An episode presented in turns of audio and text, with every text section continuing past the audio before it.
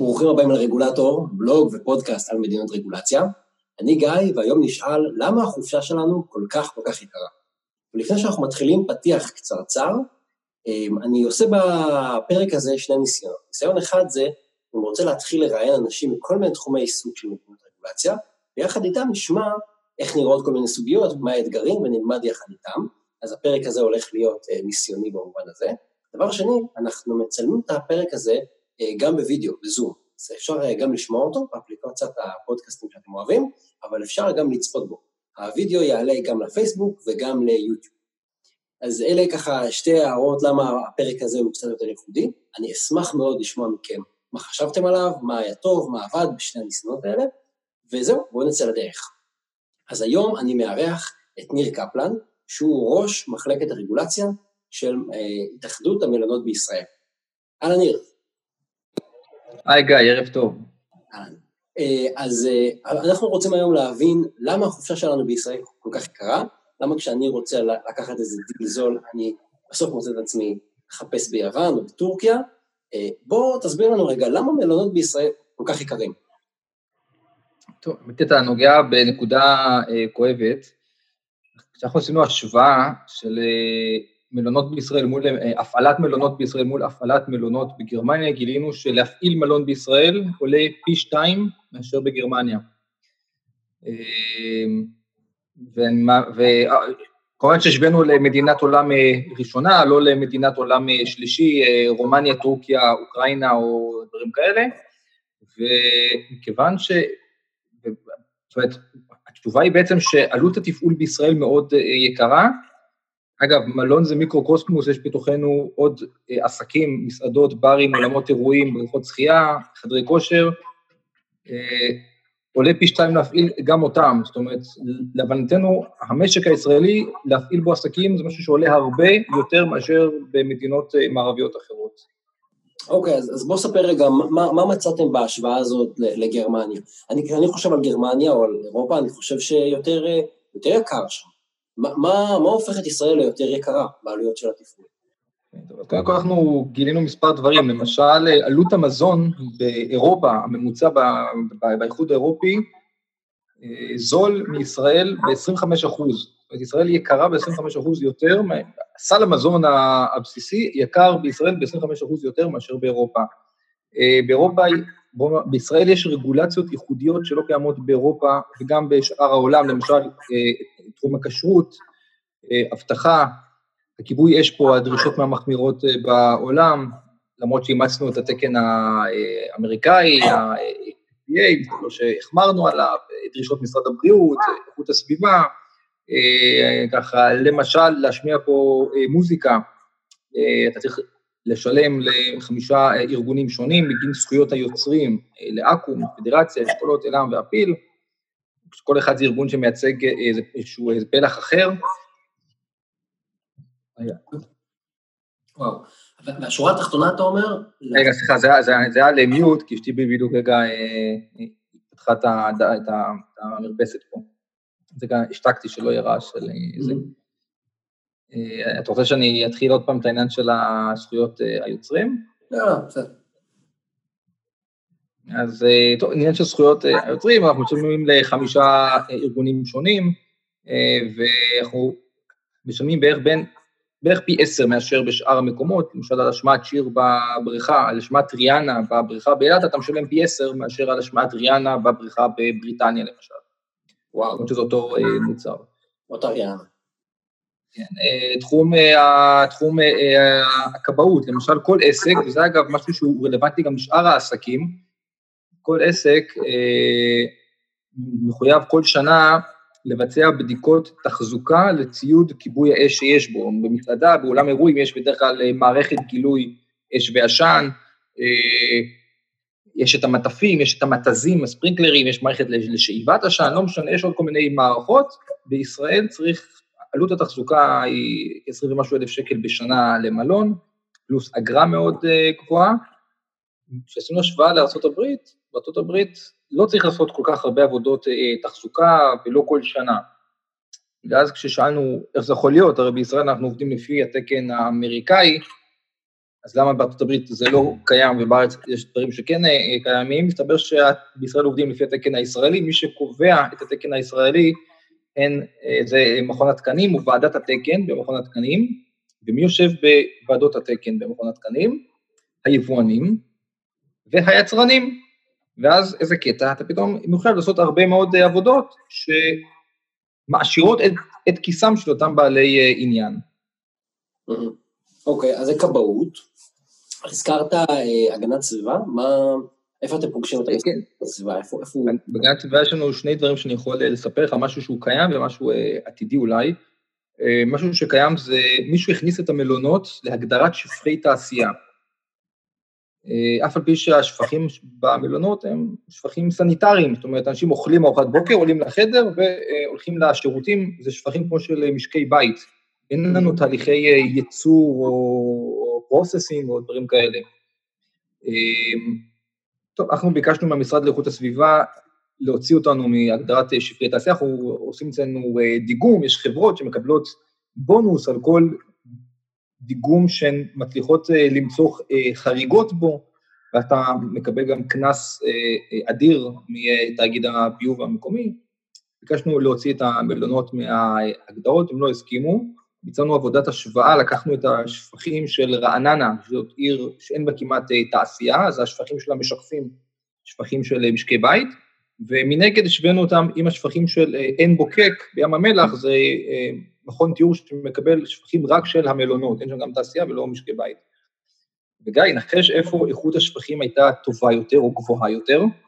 אני הייתי מהמר שברעננה יש יותר... הוא טהור יותר. אה, משקי הבית, כשאשתך, אשתי, האימהות שלנו עושות שניצל, בסוף הטיגון הן שופכות את השמן אל הביוב, והשמן הזה בסופו של יום מפריע אה, לפעולת אה, אה, טיהור השפכים במט"שים. השורה התחתונה היא שאת משקי הבית לא דוגמים, לא משיתים עליהם קנסות, ובית מלון, שהוא בעצם בית דירות גדול, תחשוב, בית מלון זה כמו מגדלי יו. אנשים באים, חיים שם, עושים כביסה, אוכלים, אין תעשייה, אז אנשים שגרים במגדלי יו לא, לא, לא, לא משלמים קנסות על חריגות בשפכים, והמלונות כן. זה הגיע למצב כזה שמלונות גדולים ועשירים שיכולים להרשות לעצמם, או שיש להם שטח, הקימו מתקני טיהור שפכים פנימיים בתוך המלון. זאת אומרת, לפני שהמלון, לפני שהשפכים זורמים החוצה מהמלון, הם מגיעים למעין מתקן טיהור שפכים של כמה מטרים על כמה מטרים עם אה, מכלים ומשאבות וכולי וכולי. הביוב של המלון עובר שם תהליך אה, שדומה לתהליך שקיים במתקן טיהור שפכים, ורק אז הביוב זורם לביוב אה, הארצי או לביוב המקומי. זה, זה מטורף, זה עולה הרבה מאוד כסף, אה, זה משהו שרק החזקים והעשירים יכולים אה, לעמוד בו, בטח שבתי מלון קטנים ומשפחתיים אין להם שום סיכוי והם נאלצים לשלם קנסות עתק. וואו. העניין השני, סליחה, והזכרתי, העניין השני, סליחה שזה, יש איזשהו מפרט אחיד חדש, איזושהי טיוטת מפרט, כחלק מהרפורמה ברישוי עסקים, אה, שעברה, שעברה ואושררה לאחרונה גם בכנסת ב-2018, אנחנו נפגשנו שם בוועדה אצל חבר הכנסת יואב קיש, אם אתה זוכר. יש עכשיו עניין של אה, המפרטים האחידים, כדי שדרישות רישוי עסקים במטולה ובאילת יהיו אותן אה, דרישות. ואז קיבלנו לידינו את הטיוטה של המכבסות, מה קשור מכבסות אל המלונות, חלק מהמלונות עושים כביסה במכבסות in-house בתוך המלון. אוקיי. הדרישות שראינו שם במפרט, אה, אם המפרט לא ישונה וזה יתקבל as is, המשמעות היא קריסת ענף המכבסות, אה, בעיקר קריסה של המכבסות הקטנות, והשתלטות של הגדולים. יש שם דרישות, אה, למשל, להחליף את המכשירים למכשירים חדשים יותר, שזה עולה בין 100 ל-200 אלף שקל.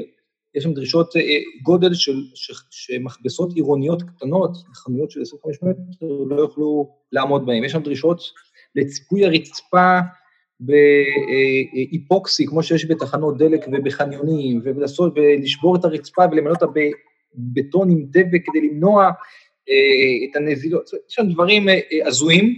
אני מבין את זה שהם חלקן כנראה דרישות אה, הגיוניות, אבל זה זה נראה כאילו שמישהו בא ואמר, טוב, מה הדברים הכי מחמירים שאפשר אה, אה, להכניס? הכניס בלי שום התחשבות בבעלי העסקים, האם, האם בעל של מכבסה, בעלים של מכבסה קטנה, משפחתית, שקיימת בחנות במרכז העיר כבר 20-30 שנה, האם הוא יוכל לעמוד בדרישות? אגב, אין ספק שהוא לא יוכל לעמוד בדרישות כאלה. זו החשיבות, אגב, ל-RIA, RIA, Regulation Impact Assessment, כלי שאתה ועוד הזכרת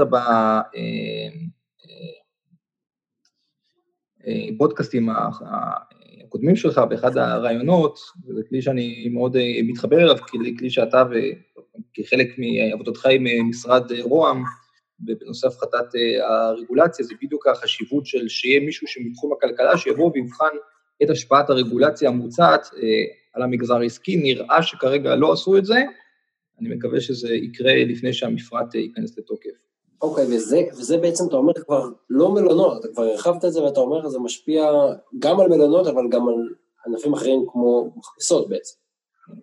זה... נכון, אנחנו, אנחנו, כן, סליחה, אנחנו כנראה ענף, אנחנו והתאחדות התעשייה והמלאכה, שמייצגת את המכבסות הפרטיות הקטנות, אנחנו שני הארגונים היחידים שהגבנו למפרט, אנחנו בגלל שיש אצלנו את המכבסות, והם בגלל הזה, אבל שאר, זאת אומרת, אף אחד כמעט לא, לא הגיב למפרט. חשוב לי רק לומר, תראה, המשרד לאיכות הסביבה, מצד אחד המפרט שהוא הוציא הוא קיצוני מאוד, מצד שני אני רוצה לומר שהם מבחינתם עושים את העבודה שלהם, התפקיד שלהם זה לשמור על הציבור, הם רואים את הפריזמה המצומצמת שלהם, ומבחינתם הם עושים את העבודה הכי טובה, לכן אין לי טענות אליהם, אני כן, הטענה שלי היא שצריך איזשהו מישהו גורם מתכלל על, שרואה את כל התמונה המלאה, גם הכלכלית, גם החברתית, ולא רק את התמונה של אותו רגולטור, ואגב, לא ברור בכלל,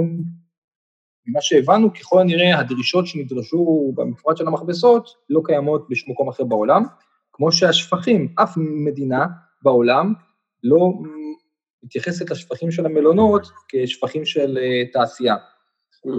אני משוחח איתך מאילת, ויש פה יתושים, ולכן אני ככה, בתוך כדי השיחה איתך, נאלץ להרחיק אותם.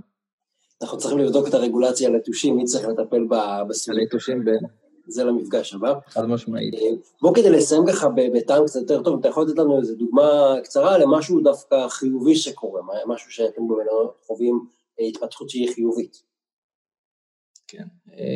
קודם כל, במסגרת הדברים שלא קיימים בישראל, אז שמנו לב למשל שדרישה למצילים זה משהו שקיים רק בישראל, רק בבריכות בישראל, בשאר העולם זה לא קיים. עד לא מזמן הייתה דרישה גם למציל וגם למפעיל בריכה. מפעיל בריכה זה מקצוע ייחודי שהיה בארץ, מישהו שמסתכל על אה, הרמות אה, אה, החומציות ועכירות המים, הוא חייב להיות נוכח בחצרות הבריכה כל אימת שהבריכה עובדת, אסור לו להיות המציל. אתה חייב לשלם כבעל עסק שני, שתי משכורות למציל ולמפעיל בריכה, גם אם הבריכה שלך היא ריקה, הרי במלון, אמצע שבוע הבריכה ריקה, אף אחד לא שוחה, גם לא בקיץ, אביב וסתיו כמובן, וגם בקיץ, בדרך כלל באמצע שבוע, למעט אולי חודש אוגוסט, הבריכה שלך ריקה. והבריכה, אגב, הבריכה גם בדרך כלל פתוחה שתי משמרות עבודה, מ-7-8 עד 7-8 בערב, אז אתה משלם כבר לארבעה אנשי צוות, אם מישהו חולה, יש לו מחליף, ואתה מבין זאת הוצאה שלא קיימת בחו"ל, אנחנו הפעלנו, ביקשנו, ומשרד התיירות קידם, קידם החלטת ממשלה ייחודית להפחתת נטל הרגולציה בענף התיירות ב-2016, ואחד הדברים שיושמו ממנה זה ביטול החובה לנוכחות מפעיל בריכה בחצרות הבריכה, אלא אפשר להסתפק היום במפעיל בריכה אזורי, שמגיע למלון בחצי שעת קריאה. אנחנו מקווים שיהיו עוד החלטות כאלה להפחתת נטל הרגולציה, ועוד משפט אחד, ההחלטה שלנו בסוף השפיעה על כלל המשק, זאת אומרת, הרבה פעמים דברים שאתה שומע ממני בתחום המלונות, זה, גם, זה רלוונטי גם למשל לכל ה country club וכל המועדוני ספורט, כמו שחלק מהרגולציות גם רלוונטיות בתחומים אחרים, כמו המכבסות שדיברנו למשל. אוקיי, ותגיד, הנושא הזה של המפעילים, שזה תפקיד שאף אחד לא שמע עליו לפני... כן. מדבר. כשאומרים לך שבמקום להחזיק על כל בריכה מפעיל, אחד לבוקר, אחד לערב, אלא יהיה איזה מפעיל, ש... מפעיל בריכה שיכול להיות כמה מלונות או משהו כזה, זה, זה משפיע בסוף על העלויות תפעול של מלון, זה, אז הדבר הזה יש לו ערך כלכלי? בטח, בטח. תשמע, בסוף, אני אגיד לך ככה, מישהו שאל אותי פעם אם, אם, אם יבטלו או יורידו את הרגולציות, האם המחירים ירדו? התשובה היא חד משמעית כן. אנחנו רואים אותה כבר, בעקבות החלטת הממשלה בשנת 2016, חלו הפחתות בכמה מהרגולציות, ואם אתה מסתכל על מחירי המלונות בתקופות שפל, לא רק, אבל בעיקר בתקופות שפל, בגלל, ה... בזכות הוזלת, הפחתת הרגולציות וגם בזכות התחרות הגבוהה. צריך לזכור שבית מלון באילת מתחרה לא רק עם בית מלון במיקונוס, הוא מתחרה גם עם בבית מלון בים המלח, עם בית מלון בטבריה, באשדוד, בתל אביב, בירושלים, ועם המלונות בירדן ובסיני, ובשאר העולם, המלונאים בהחלט רואים את זה, ואנחנו רואים השפעות, אתה יודע, יש פה איזשהו פיגוע, אז ישר יש לך ירידה בתפוסה בישראל וזינוק של ישראלים שיוצאים לחו"ל, ולהפך, יש אסון טבע באחת המדינות המתחרות אלינו, וישר הביקוש אצלנו עולה, אנחנו לגמרי בשוק שהוא סופר תחרותי, וכל שקל שניתן לחסוך מהוצאות התפעול של המלונות, בוודאות אנחנו כבר רואים אותו מתורגם לירידה במחיר. אוקיי, וואו. טוב, ניר, תודה רבה. זה ממש ממפה, מציג איזו תמונה של ממה מתמודד מלון, איך נראות העלויות ואיך זה מתגלגל בסוף לצרכן. אז תודה רבה על זה. אני אוסיף עוד כמה ככה נקודות מחשבות ש, שעלו לי ככה, ככה... אני רק אשמח, רק, רק, רק, סליחה שרק להודות. לך על, ה, א', על הפודקאסט ועל הנושאים המעניינים שאתה מעלה שם, והאורחים, ה, אני לא מדבר עליי, אני מדבר על שאר האורחים כמובן שאתה מראיין, ואני החכמתי והזכרתי כבר לא פעם מהפרסומים. זהו, וחוץ מזה על העבודה הטובה, אני לא יודע אם הציבור יודע, אני לא יודע מה אפשר לספר פה בפודקאסט, אבל אתה עושה עבודת קודש במשרד החקלאות. אני יודע מחברים שעובדים בהתאחדות התעשיינים שאתה אתה עושה עבודה מאוד טובה, אני, אשאיר את זה ב-level הזה, בלי מחמאות, בלי לרדת לפרטים. וואי, תודה, תודה רבה. אני משתדל ככה לא לערבב ביזנס ופלז'ר, אבל תודה. אני אגיד כמה דברים ככה שמתכתבים הדברים שאמרת ככה למאזינים, לצופים עכשיו גם יש, ככה כמה מחשבות. אז דבר אחד, הרעיון הזה שאם משרד ממשלתי מחייב את המלון להחזיק מציל או, או להחזיק כמפעיל, בעצם השאלה היא מי אחראי לנהל הסיכונים?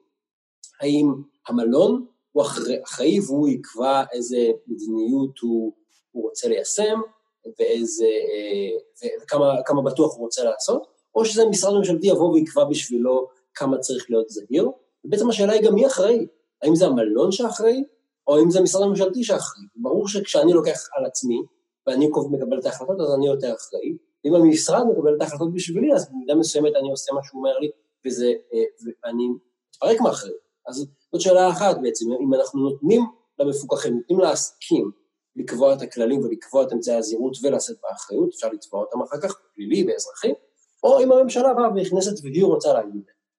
זה דבר אחד. דבר שני שניר שאמרת זה הנושא הזה של המכבסות, אז אנחנו מדברים הרבה מאוד על העלויות ונוסיף אה, עוד סעיף וזה יעלה, יעקר את המחיר של המוצרים בכך וכך אחוז, אבל הזכרת גם את זה שההבדל בין קטנים לגדולים, והרבה פעמים אה, יש הוראות שפשוט הקטנים לא יכולים לעמוד בהן, הם פשוט ייפלטו החוצה מהשוק והם ייסגרו לגמרי. וזה לא עניין של אה, האם הביטחון והבטיחות או הבריאות שווים לנו עוד 10 או 20 שקלים, זה פשוט העסק הזה נסגר ויוצא לגמרי מהשוק. והערה אחרונה, שהיא רלוונטית אה, גם על הנושא הזה של המכבסות, הזכרת כל מיני עלויות שקשורות לבנייה, לצפות את הרצפה, לחפור ולבנות דברים, הרבה פעמים פשוט אי אפשר לעשות את זה. או כי שאי אפשר כי אין מקום, פיזית אין מקום. אם, אם החנות שלי, הגודל שלה הוא 25 מטר רבוע, אומרים לי שאני צריך אזור אחסון של 30 מטר רבוע, לא ייכנס, זה פיזיקה. ולפעמים זה כבר מתנגש עם חוק אחר. לפעמים אומרים לי, תבנה מחסן, תבנה קומה למטה, תגביה את התקרה, ועכשיו שולחים אותי בעצם להליכים של תכנון ובנייה. ואז אני צריך לראות אם התב"ע מאשרת, ואני אקבל היתר בנייה, וזה תהליך מאוד מאוד ארוך, בעצם רגולציה אחת מכניסה אותי לאיזשהו פלונטר רגולטורי אחר. אולי אני אצא ממנו, אני לא אצא ממנו בכלל. אז זה גם עוד משהו שצריך לזכור, שלפעמים יש מין בבוש קטן, שרגולציה אחת נפתחת, ובתוכה עוד אחת ועוד אחת ועוד אחת ועוד אחת, שרשרת של הפניות. אה, ואני חושב שהנושא הזה של מלונות, כמו שאמרת, ודאי בחוכמה רבה, הוא מין מיקרו-קוסמוס. כי מלון באמת יש לו גם הרבה מאוד אופרציות, גם מזון וגם לינה וגם תיירות וגם אירועים וגם בריכה, וגם בפנים יש המון המון סוגי עסקים. אז אני, אני רציתי להביא אותך לכאן, גם בגלל שאתה יודע להציג את זה מאוד מאוד טוב, אבל גם כי מלונות זה באמת איגום טוב שנותן לנו ככה תמונה מאוד מאוד יפה של משק. אז הרבה מאוד תודה לך, ניר, ותודה לכם שהאזנתם, שצפיתם בפרק הזה. אתם מוזמנים לעקוב אחריי בפודקאסט, בבלוג, בפייסבוק, יש לנו דיונים מאוד מעניינים בפייסבוק. Uh, הפרק הזה יעלה גם לפייסבוק וגם ליוטיוב, אני אשמח מאוד לשמוע מה אתם חושבים על הפורמט הזה, גם פורמט של רעיונות, גם פורמט של צפייה, לשלוח אימייל, יכולים להגיב בתגובה. Uh, תודה רבה ליותם רוזנטל על עריכת הסאונד, התכנים משקפים את דעותיי בלבד. תודה רבה שוב לניר קפלן, ראש, ראש מחלקת הרגולציה בהתאחדות המלונות.